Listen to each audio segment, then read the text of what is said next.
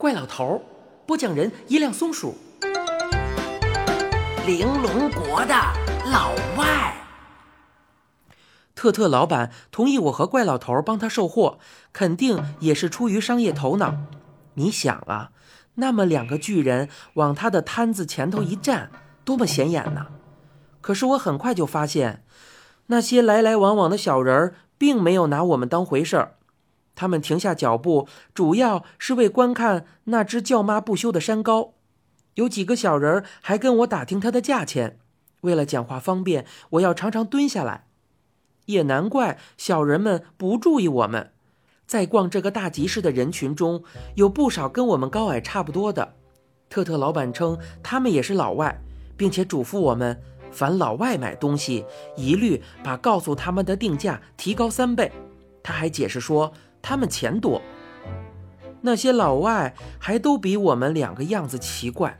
例如，有一条腿蹦着走的伊壁国人，有胸上有个透明窟窿的冠胸国人。在家的时候，怪老头有一次跟我谈起冠胸国，不知道小伙伴们听没听过？很早的时候，我讲过他们的故事。说他们那儿的当官出门，两个卫兵用大竹杠子从他的胸口穿过去，一抬就算坐轿子了。可是我见的这人没坐轿子，大概他是个小贩子，还不具备坐轿子的资格。这儿还有一个比胸前带透明窟窿的更有意思的人，那是个比我高出足有一头、穿着蓑衣的家伙。他好奇地盯着山高看了会儿，问我说：“这是什么玩意儿？”我回答说：“山高，您听他骂人骂得多花俏，买一个回去养着吧。听烦了还可以杀了吃肉。”说话的时候，我仔细打量他，才发现他肩上披着的并不是蓑衣，而是并拢着的一双大翅膀。和骚女的蝉翼不同，它的翅膀十分的厚实，披满棕色的羽毛。我忍不住地问他：“您也会飞啊？”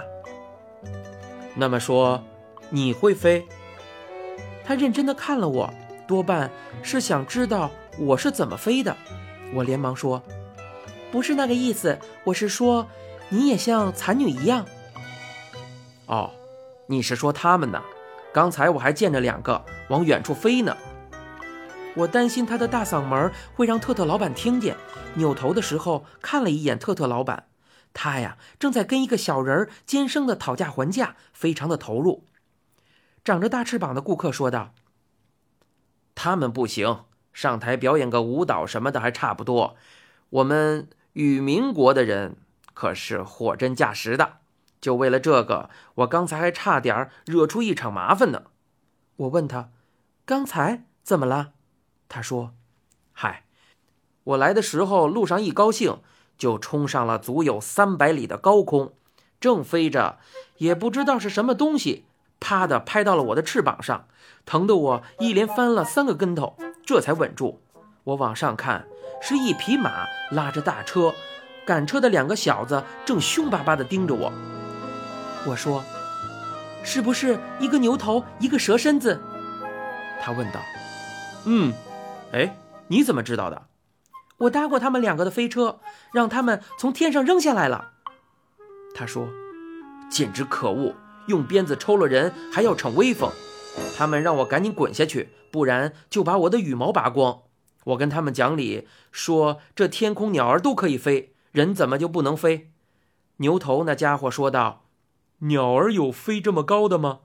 这儿离天宫就三万六千里了，你跑到这里来，是不是要杀天帝陛下？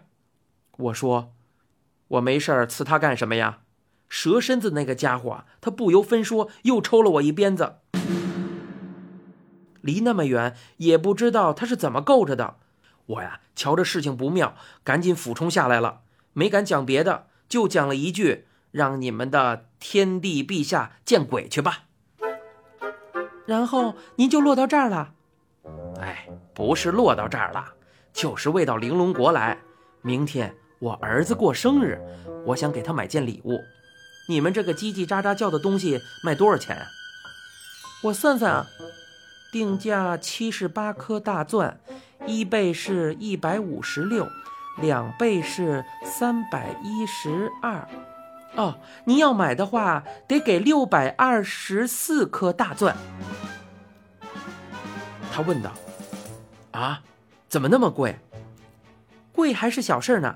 这东西整天骂人，小孩子养这个东西都学坏了。我呀，劝您别买。”那个与民国的人打量了我一下。哦，你是君子国来的吧？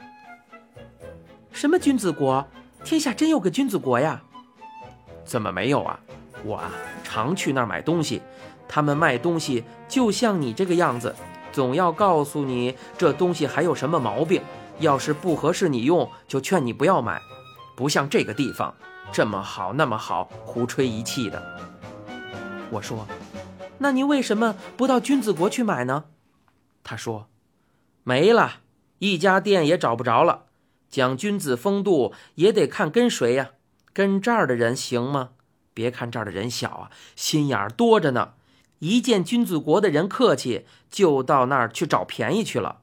好比一件东西值一斗米，君子国的人就要价半斗。买东西的人说：别开玩笑，你赔死了，一斗半吧。”卖东西的人说：“一斗半太多了，我可不赚那么黑心的钱。这么着吧，八升卖给你。”卖东西的人又加价，最后一斗成交。这玲珑国的人呀，可倒好，人家要价半斗，他们给人家两升。君子国的人客气，两升就两升。这下子，小崽子们倾巢而出，一车一车的往回运。君子国的店铺赔惨了，最后连裤子都卖了。我瞥了远处的特特老板一眼，这小子的货物不知道有多少是从君子国那里弄来的。雨人又说：“这儿的东西倒是真多呀，什么稀奇古怪的都有。我上回给儿子买了只猫，才拇指大小啊，我儿子喜欢的不得了。可惜后来一不小心被老鼠吃了。”我不买这东西，回头买个巴掌大的小毛驴给他。别看小，那玩意儿照样会大喊大叫，还会撂蹶子。也许老鼠不敢吃。难道这个小人国的动物都这么小吗？这么想着，我一转脸，恰好瞧见人群里有个骑马的小人儿。他那匹白马也不过三十厘米高，看上去非常可爱。要是有钱，我也一定买一匹带回去，也让顾欣、徐晓东他们开开眼。雨人向我扬扬手，说道：“好了，你忙着，我先到伊比国瞧瞧有没有合适的礼物。那儿的人也有君子之风。”说着，他双脚一跺，展开两个大翅膀，竟凌空而起。怪老头走了过来，仰头看着天空，说道：“怎么样啊？”我领你来这地方不赖吧？见他得意洋洋的样子，我说道：“感情是您领我来的呀，我还当是咱们让人家咬晕了弄到这儿来的呢。”怪老头满不在乎的说：“没有区别，不是我领你钻小胡同，咱们会碰上特特的老板呀。”他说话的时候朝特特老板那边望了望，突然怔住。我顺着他的眼光看了过去。见特特老板坐在一架梯子的顶端，正同一个跟我们高矮差不多的老外窃窃私语。我现在才知道，搬出去的那几个梯子是做什么用的。那个老外是个女的，头发漆黑，面容端正，体态丰满。她一边听着特特老板讲话，一边用眼睛瞄着我们。我说：“他们好像在议论咱们耶。”怪老头说：“没错，这鬼鬼祟祟的，准没好事儿。别往那儿瞧了，那女的过来了。”那位女顾客用服装模特的姿势，扭扭哒哒的走到我们面前，停了下来。她脸上满是笑意，歪着头看着我，从头到脚，又从脚到头的看，看得我心里发毛。我求援的看看特特老板。他却坐在梯子顶端不动，只把脸扭向别处，假装没看见。我结结巴巴地对这位女顾客说道：“你想买买点什么？”他只是向我露出了雪白的牙齿。为摆脱尴尬的处境，我迈出了两步。